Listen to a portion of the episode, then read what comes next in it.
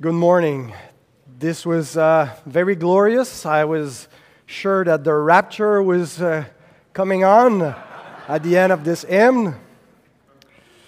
Um, note that I have dropped New Covenant Theology from the title because uh, when I was done with uh, dealing with dispensational theology, uh, well, I had already more than uh, my tam- time span, so... Um, so here's the plan for my presentation this morning.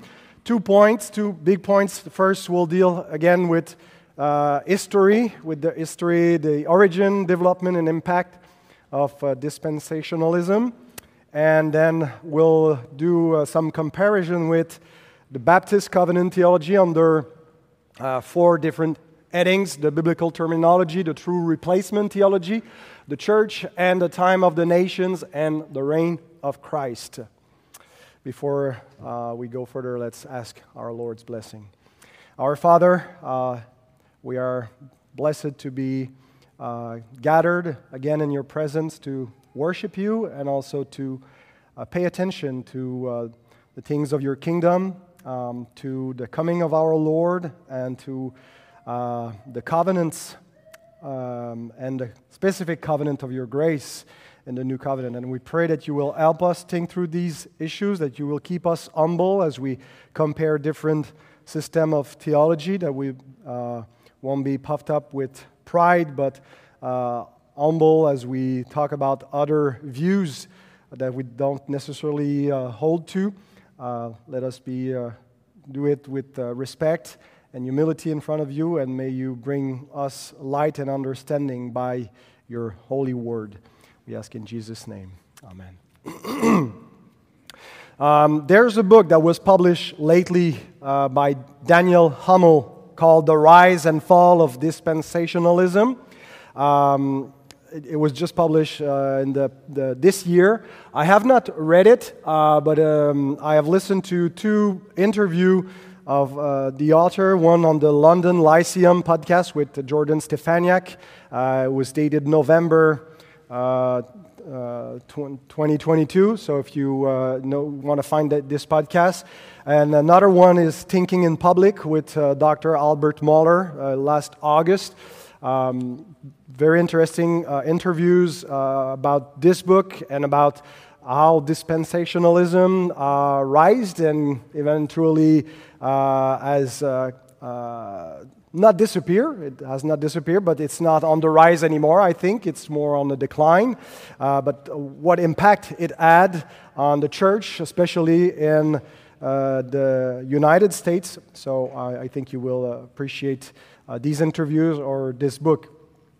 So um, John Nelson Darby, his dates are uh, eighteen hundred to eighteen eighty-two, uh, is often seen as the father of dispensational Uh, theology. Uh, of course, uh, everything that he taught was not original with him, but he was really the one who kind of put things together with a system of dispensation uh, to uh, structure the revelation of God and the kingdom or the different administrations, because this is really what it is. It's God is ruling and is uh, establishing some some different dispensation with man and different plans, and usually it comes to an end by uh, some some uh, mistakes, some some uh, disobedience of man, and uh, God needs to start something something else that He was doing.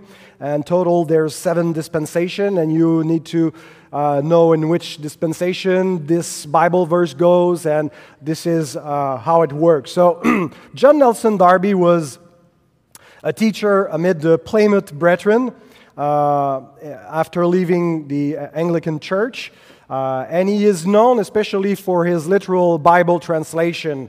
Uh, you will find three original uh, Darby Bible, one in German, in French, and in English, Uh, that Darby translated himself, but there are three more uh, that he is not the translator, but that were based or inspired by the same example in Swedish, Dutch, and Italian. And uh, this Dar- Darby Bible is really known for its literal translation. Darby wanted to make uh, a Bible that really reflect exactly the original uh, Hebrew and Greek text. Uh, so usually it's a very uh, squarely translation.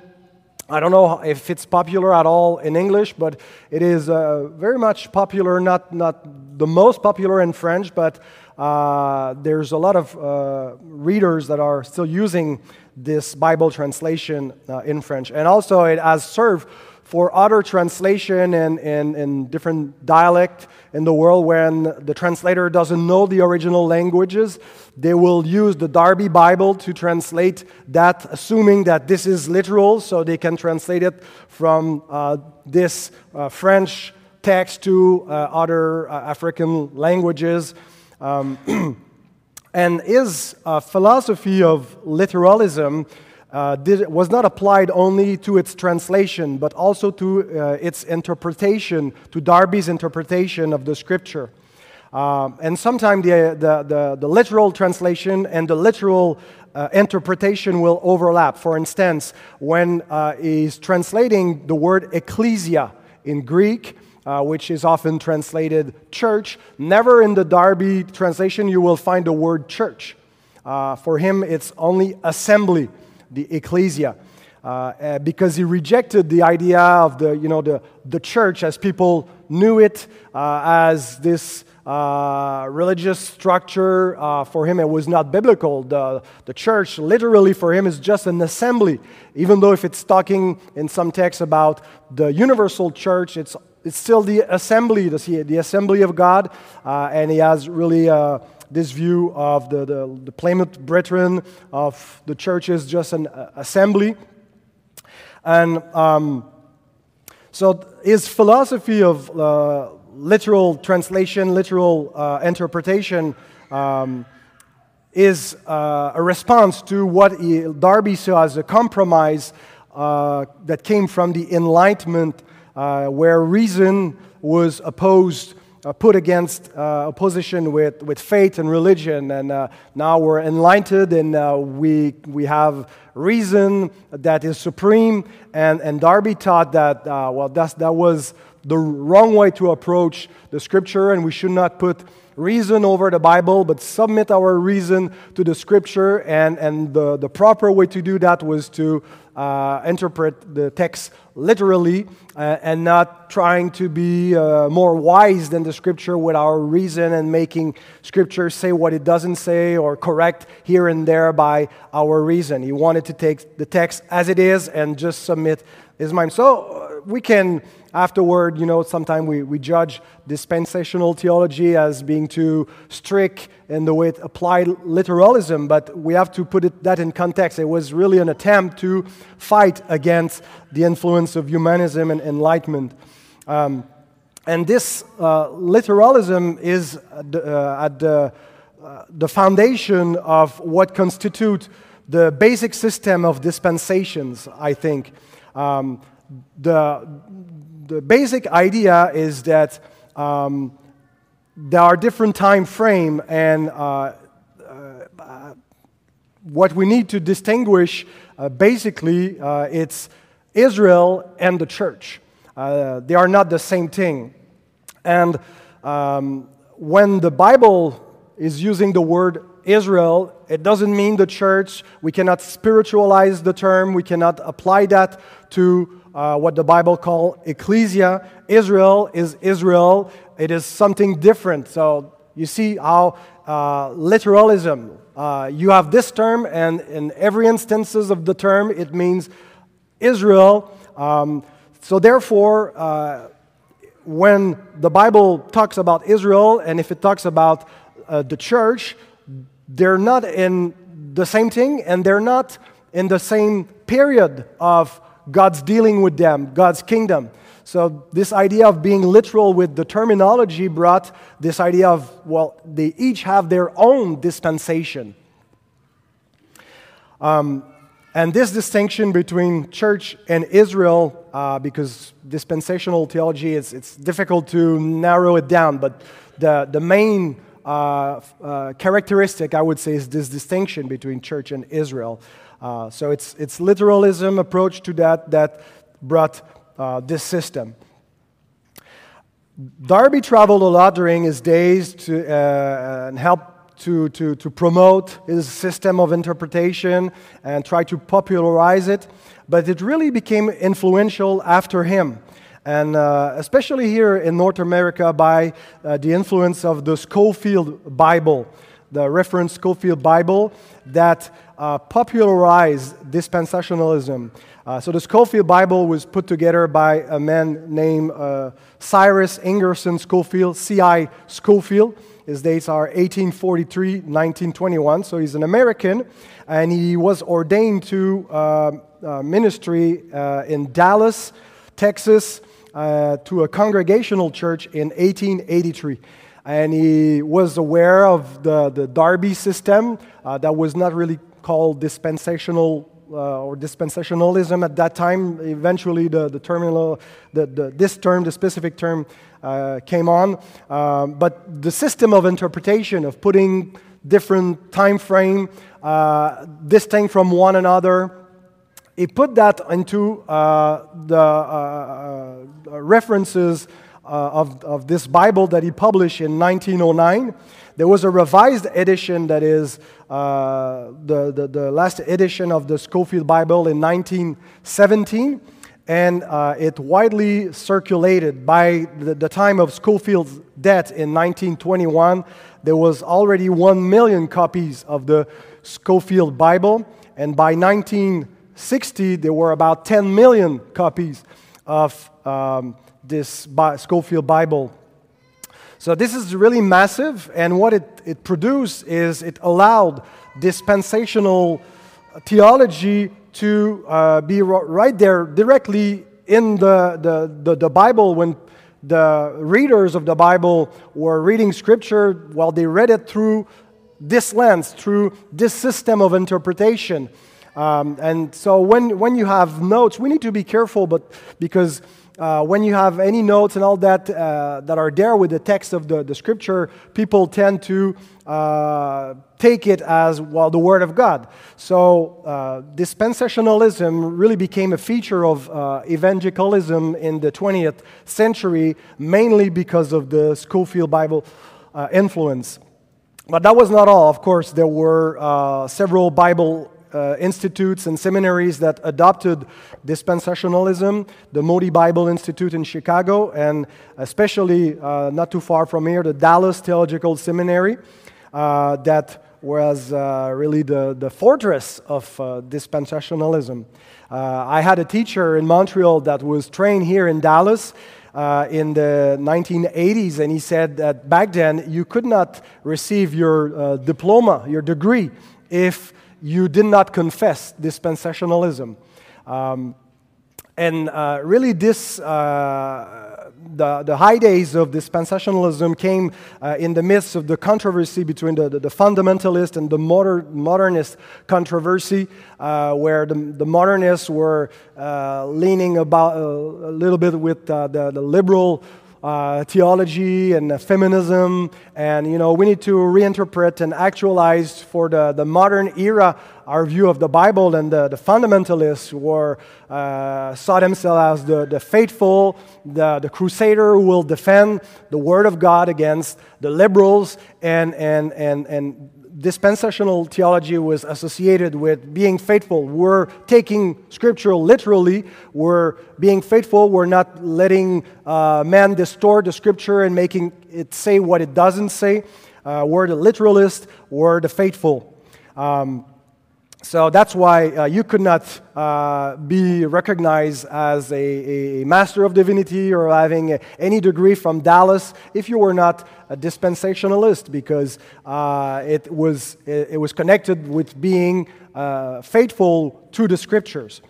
Um, but really, the, there was uh, several preachers, writers, theologians that were the popularizer of uh, dispensational theology. Several men. So you have a Scofield that I really uh, already mentioned. The first ones I'll I'll name these men um, from left to right, top to bottom, uh, and after that we have uh, Lewis Perry Schaefer.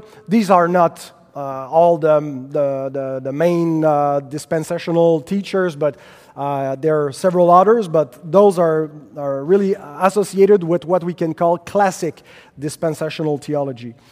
So Lewis Perry Schaefer, founder of Dallas Theological Seminary, published an eight volumes systematic theology that really uh, uh, is, is, is giving theology from a dispensational point of view. Uh, his successor, John F. Wal, uh, Walvoord, um, who wrote extensively on eschatology. Um, there was also Charles Ryrie, um, who was a teacher uh, there at Dallas, author of the classic work Dispensationalism Today, uh, renamed just Dispensationalism, in nineteen sixty-five. You have the last edition in two thousand seven. It counts uh, two hundred seventy-two pages.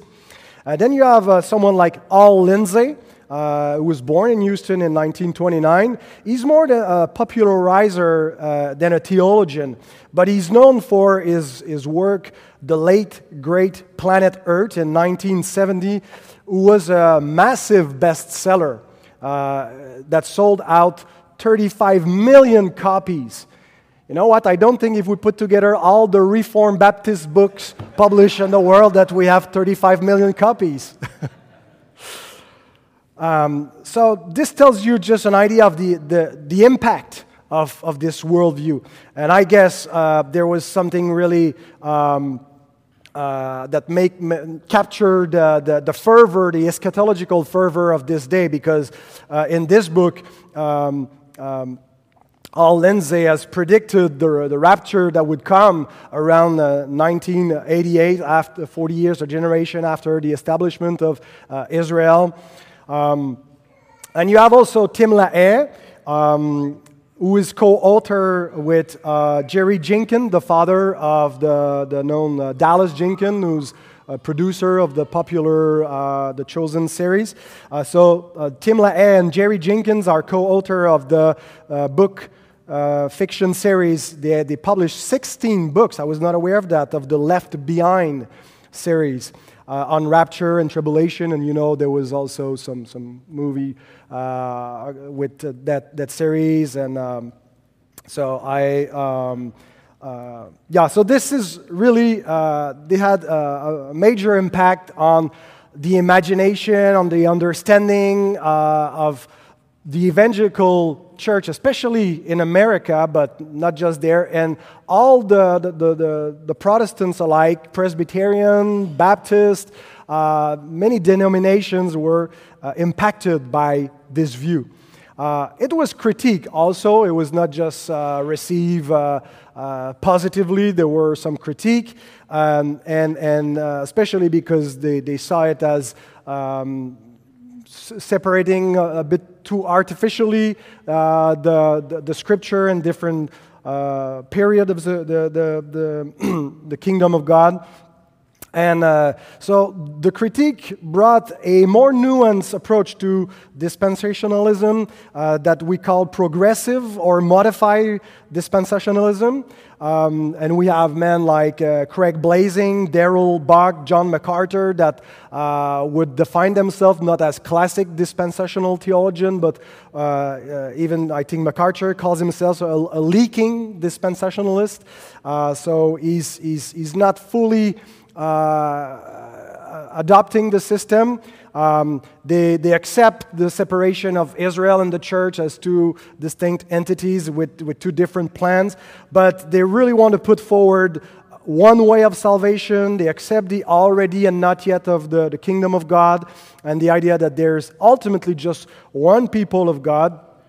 Um, but they still have an approach with the, the uh, literal hermeneutics and, and making a, a stronger uh, distinction between Church in Israel. Um, so um, we can put the, the next slide. Uh, so this is uh, a, a visual of uh, what dispensational theology looks like. So I'm not I'm not sure if it's simple or complicated. Um, uh, it's simple in a sense. Well, everything fits into one of the seven dispensations, and uh, you need to uh, connect uh, the verse where, where, where it goes. And uh, uh, so uh, does the Sermon on the Mount talks about the, the dispensation of the church, or the millennial uh, the dispensation that will come later on, uh, and, and stuff like that. Uh, but It's, it's a bit complicated when you go, especially toward the end, uh, how the Lord will, will come, and the, the, the, the, the secret coming with the rapture, and first resurrection, then another resurrection, and it's a bit of a complicated system. But my main critique would not be that it's too complicated. I don't think that covenant theology is, is that simple, even though we want to uh, keep it simple. Um, I think dispensational theology really unhitched the Christian faith from the Old Testament, to uh, take the Andy Stanley uh, expression. Um, well, he was he was trying to unhitch uh, the, the the Christian faith uh, for, from the Old Testament, and he was critiqued for that. But that's what I see dispensational theology doing. Uh, Old Testament, it's not your dispensation, you Christians. Uh, you can just care about the New Testament, and uh, you don't have to, to read the Old Testament. You won't find anything about the church and your faith into this book, because it was a mystery. It was not revealed back then. So uh, they are also kind of rebuilding the wall of separation uh, that was teared down. Uh, Ephesians two fourteen.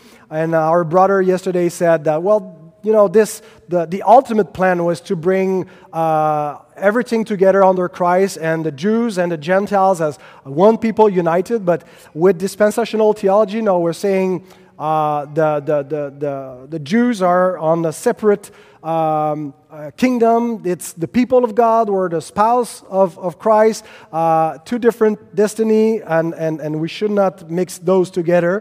Um, What I see from my dispensational friend is that they have a, I would call it a vulnerability to eschatological fervor, and uh, mind-shaking and strange influence. They were uh, really freaking out during pandemic, and uh, every time there's something happening with Israel, they're looking for signs, and uh, they're interpreting the Bible through the news channels and stuff like that. And I, I always thinking about Paul, who's saying to the Thessalonians, well, not be quickly shaken in your mind, or being alarmed uh, regarding the end days and and and and the the, the uh, event of the Lord. Um, and uh, I think this uh, eschatological fervor and uh, makes them a bit vulnerable to to many strange influence and different theories. Uh, and what I see also is a, a big lack of appreciation for God's consistency, uh, seeing God's Uh, Uh, unity in his revelation, uh, not having a plan B, plan C, and, and, and on, but one plan. And even though there's some discontinuity we need to account for, uh, there's really uh, a unity that they, they, they seem to have a hard time to, to see. Um, And this brings also a, a problem for, for the doctrine of God himself. Is God consistent? Uh, is God coherent? Uh, and, and, and, and can we really uh, trust him? Is he in control, or is he always having to uh, change his mind or change his, his plan? Uh, there's a lack of appreciation for Christ's fulfillment of prophecy and uh, regency. Um, How they, they will see the, the first coming, well, that's that was not it. It's, it's a bit like Israel, you know, they were expecting uh, a kind of, of Messiah and a kind of uh, a kingdom, and Jesus was, was not that political uh, Messiah they were expecting. And I see dispensationalists a, a bit doing the same thing. Well, that's the first coming, uh, well, that's not what was prophesied, and, and then we need to, to look forward to another millennial kingdom uh, in order to say that the Old Testament prophecy are, are, are fulfilled. Well, the New Testament says they are fulfilled, and, uh, and maybe you should uh, change your interpretation of those prophecy and understand how they really were fulfilled, uh, rather than uh, Uh, imposing your, your literal grid on, on the interpretation. Um, but we'll, we'll come to that. So I just want now to uh, go on the comparison with uh, Baptist covenant theology. And um, with, uh, you know, that complicated system that we saw, I was not sure on what aspect of dispensationalism to, uh, to, to, to, to focus, uh, and I didn't want to get lost in many details, so I decided to zero in on what is still what I think the major component of dispensationalism. It is the distinction between Israel and the church, that you are a classic dispensationalist or a uh, modified, revised, or leaking dispensationalist. I think this is still the main feature, the way you will approach the connection with Israel and the church. Um, so let's compare uh, that with um, the, the Baptist covenant theology. And interestingly, uh, th- um, there is a chart that you will find on the sixteen eighty-nine federalism dot com website. Uh, there are several charts, I, I think three, one that compares our view with uh, pedobaptism, what with new covenant theology, and one with dispensational theology. Um, and, and, and the first thing that I noticed was uh, the, the agreement. Um, well, Regarding Israel and, and uh, on both sides, you have disagreement uh, and, and, and, and agreement. Um, so sixteen ninety-nine Federalists, uh, what they will affirm regarding Israel is that uh, the national Israel was a type of the Church of Christ. And um, the Church of Christ is the true Israel. So in the national Israel, you already had the remnant, that was really the, the church under the Old Testament, if you want to use that terminology. Um, and the, the, the entire nation was a type of the, the, the, the future church that was going to be established on its own covenant when uh, the, the covenant mediator would, would be manifested. Um, so this they disagree with that, because they will say, Uh, Israel and the church are two different peoples of God with two different purposes and, and destinies. So Israel cannot just be a type, and it cannot contain the, uh, the true Israel, that is the, uh, the church in infancy that would become the, uh, the, the church, established church of the new covenant. But where we agree is that the national Israel and the church were constituted differently. And this is um, a disagreement that we do have with uh, the Pedobaptist. The Presbyterian, uh, they, they, they tend to see Israel as the church under age. That's, this is the expression that the Westminster Confession uh, use in uh, chapter nineteen, paragraph three. Israel is the church under age. And, and, and, and when you compare with our confession, they rejected that expression. Um, the Presbyterians tend to see an identity between the church and Israel. As we saw yesterday, they, they justify their national uh, ecclesiology, mixed church, pedobaptism by Old Testament, by the, the, the, the Abrahamic covenant.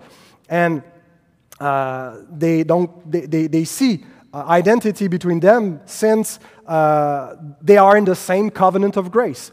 Well, particular Baptists saw Israel under not the covenant of grace, but under the covenant of circumcision. And the covenant of circumcision uh, is not a universal covenant of grace that would include Gentiles. It's really a specific Jewish covenant.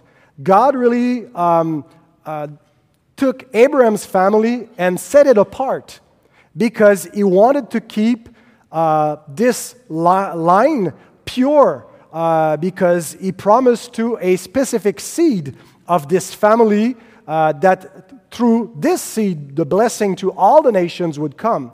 And to keep his promise, God has put uh, Abraham's family under a very strict covenant that had a, a really um, uh, there was a separation between this family and the rest of, of the world.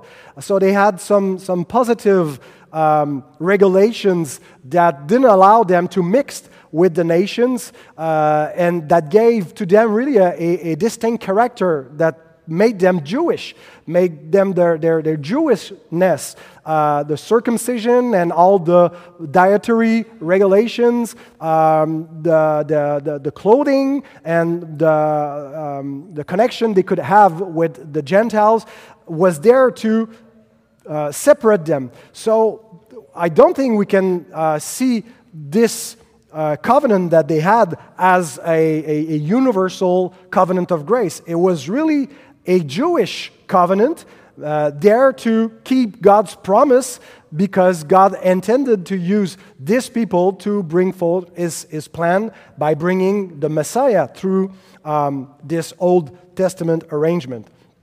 And and in this, we do agree with dispensationalists that um, the, the foundation of Israel and the church are, are two separate things, even though they're intertwined and connected uh, by types and antitypes, and, and God is not doing uh, two, two major plans separated. Uh, there's a unity in the history, but there's not identity in the covenant. See how I, I'm really uh, taking on your uh, terminology, brother. Um, so...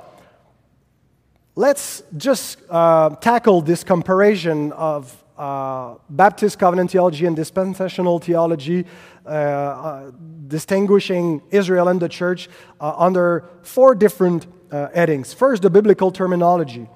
Um, so the strict distinction between Israel and the church comes from the literal hermeneutics uh, of dispensational theology. A Bible text, they say, uh, ought to be interpreted literally unless there is specific indication that it ought to be symbolic. Um, if the Bible says a thousand years, well, we shouldn't shouldn't take it uh, figuratively, symbolically. Thousand years means a thousand years, so it's talking about a, a, a millennial uh, reign.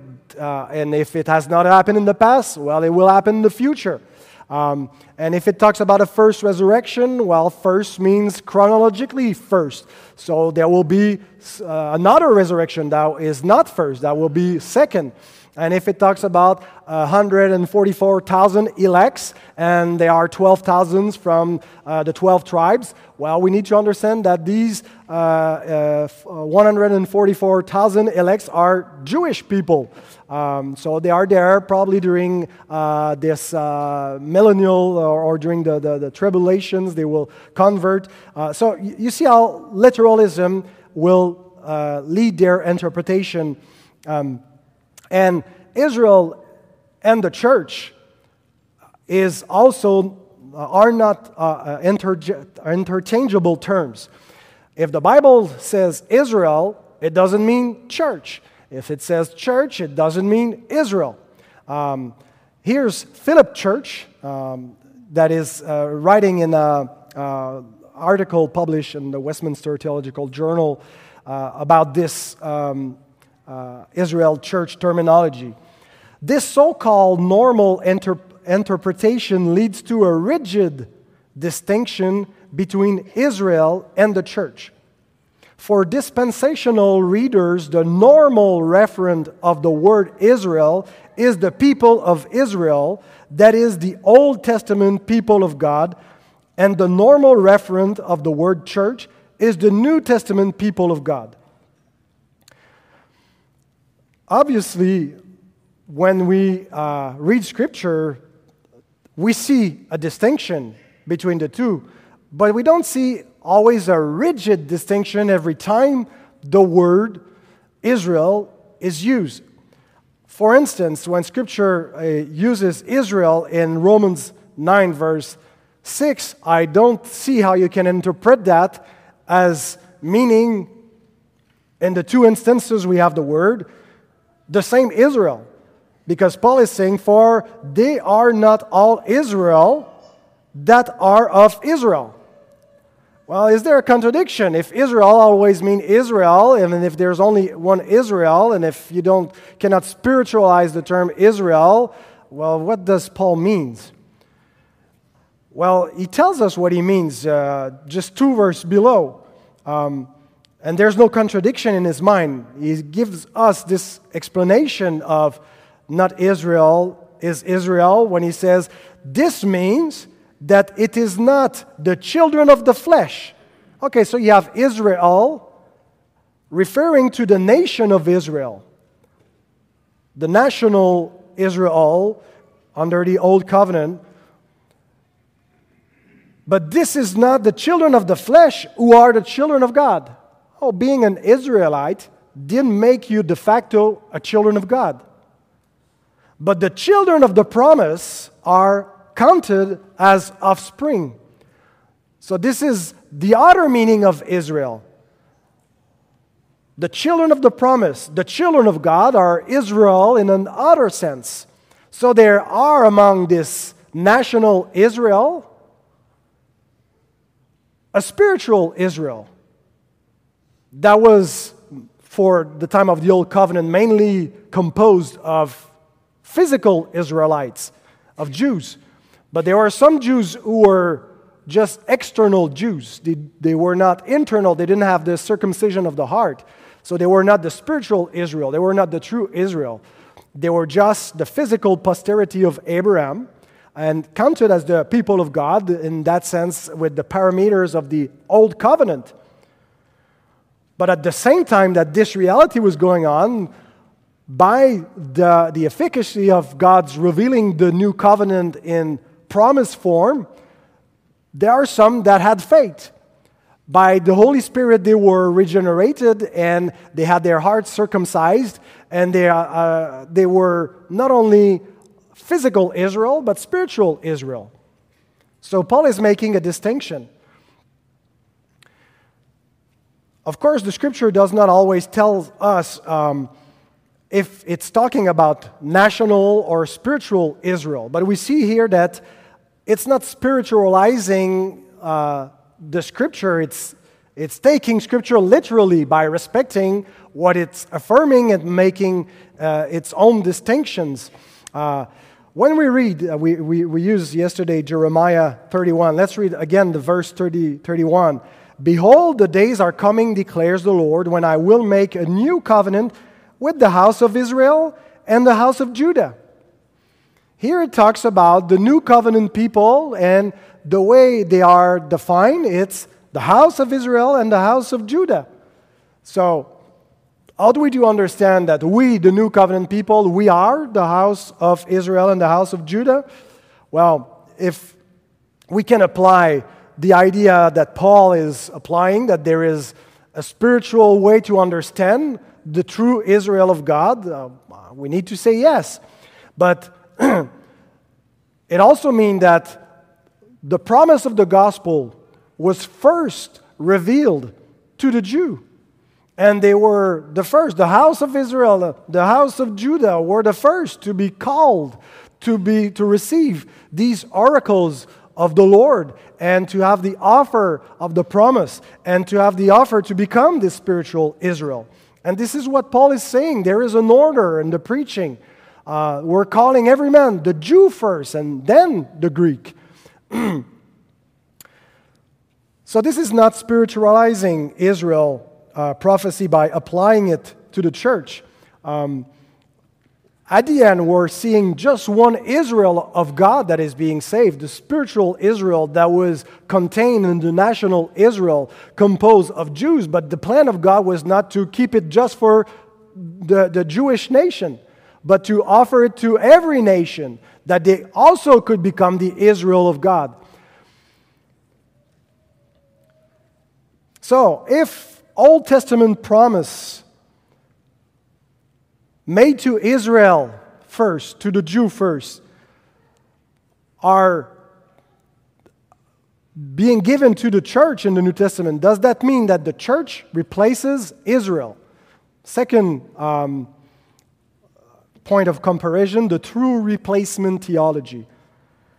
We must be careful here, because uh, replacement theology is a kind of uh, uh, buzzword, um to say uh, where anti-Semitism is going on here. We're trying to be against the, the Jews, and, and, and we need to, to uh, acknowledge that in the Christian uh, church, in the history of the Christian church, there was anti-Semitism.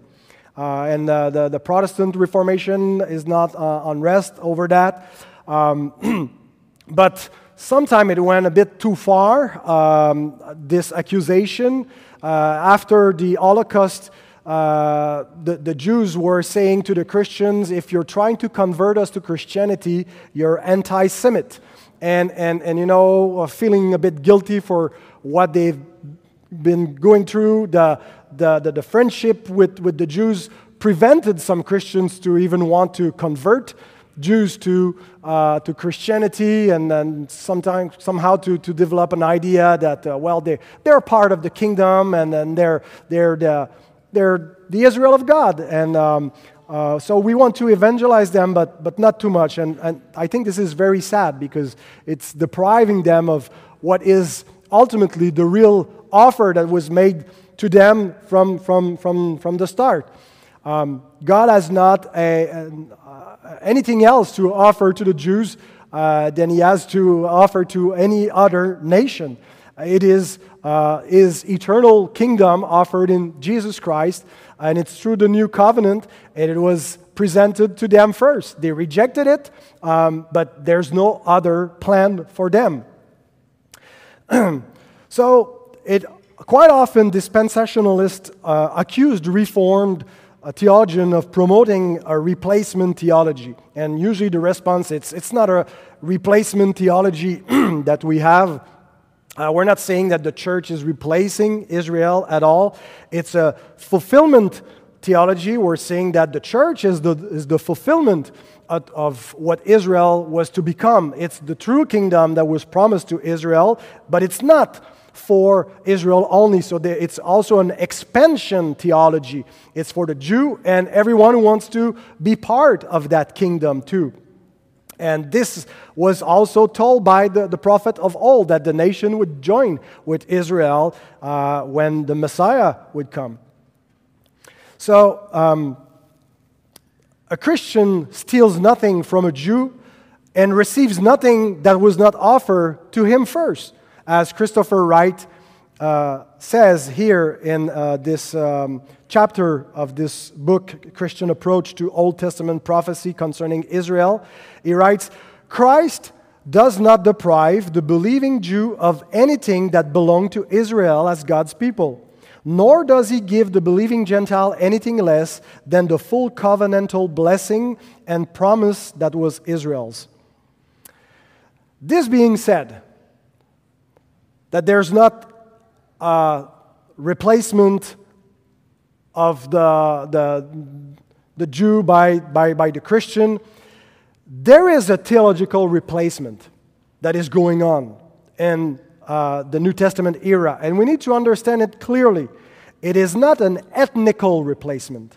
It is not a rejection of the, the Jewish race or nation and, and embracing all the others except the Jews. But there is a theological replacement. It's a covenantal replacement. It's what I mean by that, it's that the old covenant was on the verge of being replaced by the new covenant. It didn't happen overnight. Uh, there was like an era, the apostolic era, where the, the new covenant was fully revealed, and at the same time, the old covenant was fading away, coming to an end. Uh, but it just disappear like that. It didn't just disappear like that. The nation of Israel was under an effective covenant with God when the Lord came. And this old covenant was not the covenant of grace. It had provision of blessings into the land of Canaan if they were going to be faithful to the covenant, but it also provision of cursing if they were not faithful. And when the new was established, the old was about to vanish away, Hebrews eight thirteen. And the way it came, this vanishing away, was through a judgment.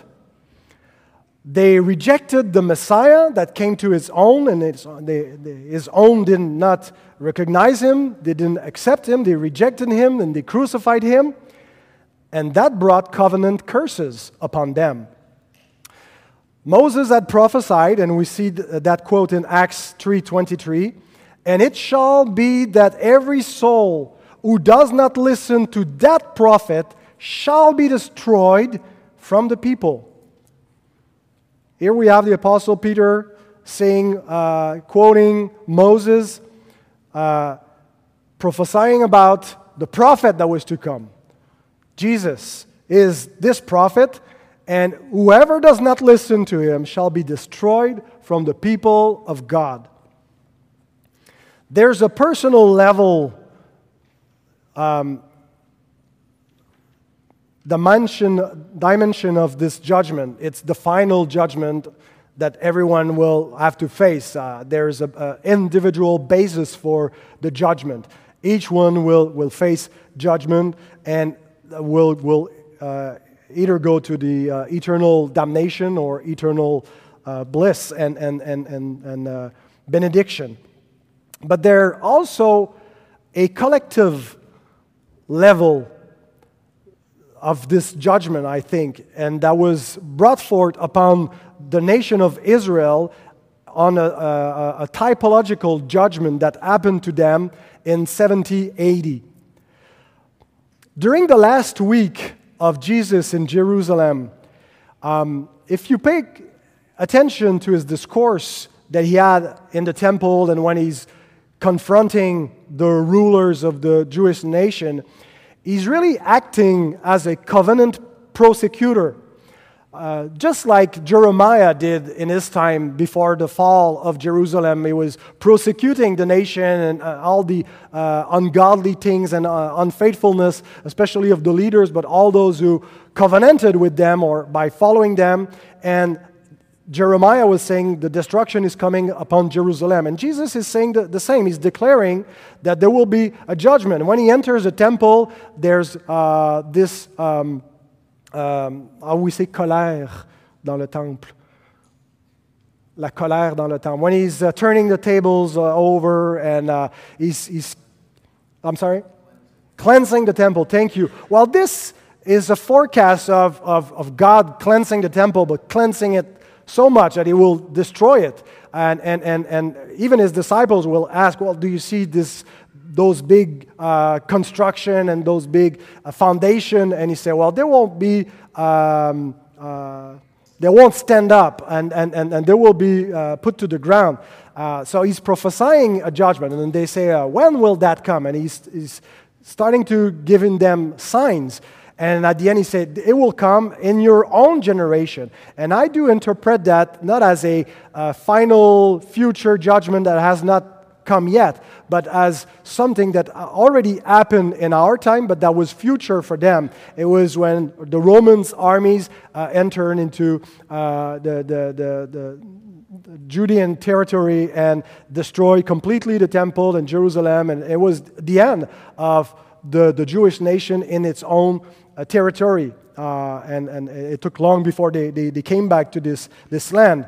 Um, but Jesus is saying to this nation and to this generation that they will see the end of the temple, but not only of the temple, it will really be the end of the old covenant. And it will not just end just like that, it's finished, it will end in, in, in, the, uh, in the terror of a judgment.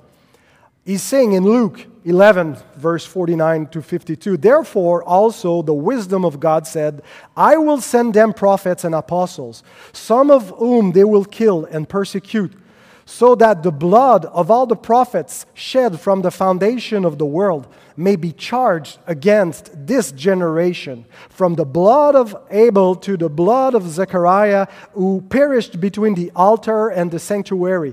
Yes, I tell you, it will be required of this generation. Woe to you, lawyers, for you have taken away the key of knowledge. You did not enter yourselves, and you hindered those who were entering.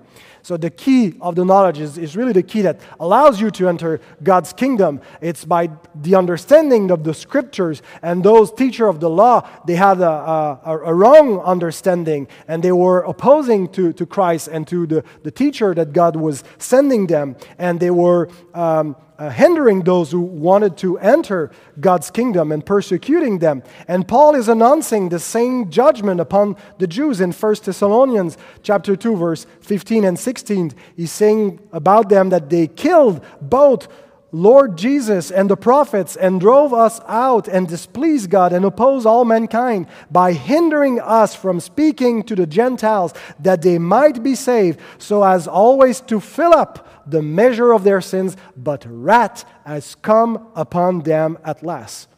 So the old covenant will finish by wrath, and this is provision that is already there in, in, in, in the, the, the covenant text of the Old Testament, the Deuteronomical especially, um, uh, showing that uh, if they are being unfaithful, they will reap the wrath of the Lord. So it was not the eternal uh, judgment and wrath. This will be on an individual basis, but a, a typological judgment upon this nation um, that, that really came and that was prophesied by our Lord and His apostle.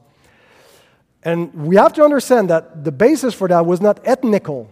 It was covenantal. It's all those under the old covenant who refuse to enter Christ's kingdom by acknowledging Him as the true Messiah, the King of Israel and the world, and believing in Him. If it was ethnical, there would be no Jew in Christ's kingdom. But Paul is saying in Romans eleven, verse one, I ask then, has God rejected His people? By no means, for I myself am an Israelite, a descendant of Abraham, a member of the tribe of Benjamin. So he's saying, well, there are still Jews upon the true kingdom of Christ. They are the remnant, saved by grace among the perishing Israel that is hardened and that is rejecting the, the Messiah. Uh, they are the like the in, in the old um, uh, uh, with with Abraham and his his, his son uh, Ishmael and, and Isaac, and Ishmael was persecuting uh, Isaac, and uh, these things are allegorical. They're, they're, and, and they were pointing forward to this old covenant people who would be persecuting the new covenant people, uh, but they would be cast away. They wouldn't enter it with the spiritual people, uh, and that's what happened. Uh, and you see, these belong to two different covenants, intertwined but distinct, uh, serving God's purpose. So this is how, uh, this is also um, why the church receives only the blessings and not the curses. Uh, sometimes dispensationalists will say, well, you take all the blessings of the Old Testament and you apply it to the church, but you leave aside all the curses also that were there. Well, the blessings that you read in the Old Testament that was promised to Israel were not proper to the Old Covenant. They were the blessings of the New Covenant that was to come. And the New Covenant does not contain any curses Uh, for the New Covenant people. Uh, and this is also a response to some Pedobaptists that will see the New Covenant as containing blessing and curses, and it's a conditional covenant. That, that, that's a mistake. The Old Covenant has its own blessings. They were typological, they were earthly, and they were conditional, and they were forfeited by this nation, and it has its curses that brought the Old Covenant and Uh, Israel to an end. Um, so what is there for uh, left for Israel now that the Old Covenant vanished away? Um, dispensational theology says that Israel was put on hold for the time of the nation. Well, their dispensation came on pause. And now we're in a parenthesis dispensation, the church dispensation, and uh, it's the time of the nations. That's the, the, the, the, the time span of this idea of dispensations that they're using to explain what happened. Uh, and they're using Luke twenty-one, twenty-four to say, they will fall by the edge of the sword and led captive among the nations, and Jerusalem would be trampled underfoot by the Gentiles. So it's talking about the fall of Jerusalem in seventy A D, until the times of the Gentiles are fulfilled. So what they think is the time of the Gentiles, the expression means uh, the time of grace, the dispensation of grace offered to the Gentiles. But I don't think the expression the time of the, the nation uh, or the Gentiles uh, is that. It's talking about the future judgment that will come. Jesus says, now it's the time for Israel to receive its judgment of God. And it will be a picture of what God will do to the Gentiles later. It's the time of Israel to be under judgment, and the time of the nations will come later on. At the end of the days, the judgment, the universal judgment, will happen.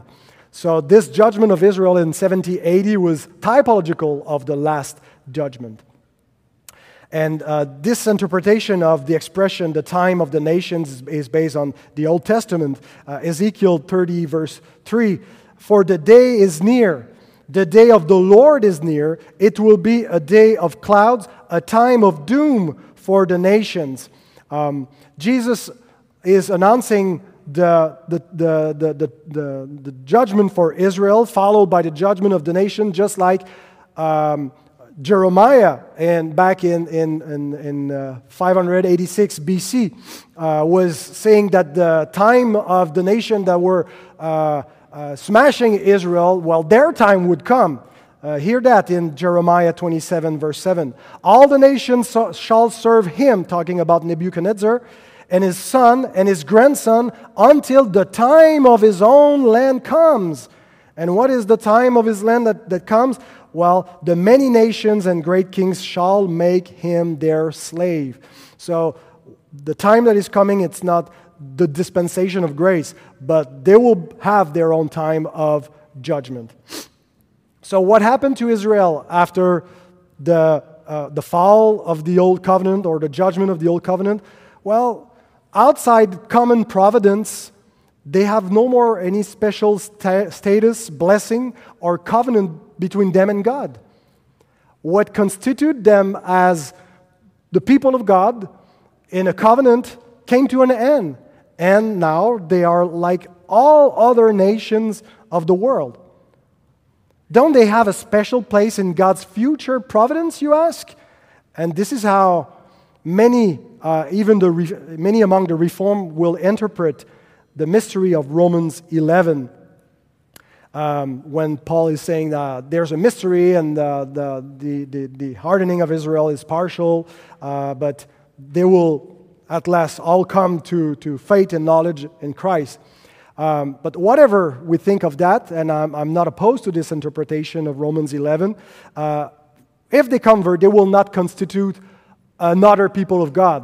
Uh, it, will, it won't be a Jewish church. They will join the, the church, uh, the only church and that was offered to them at first, and there will be only one church. Um, and that's what Jesus says in John ten, verse sixteen, uh, that uh, he has other sheep that are not of this fold, talking about the Israelite nation.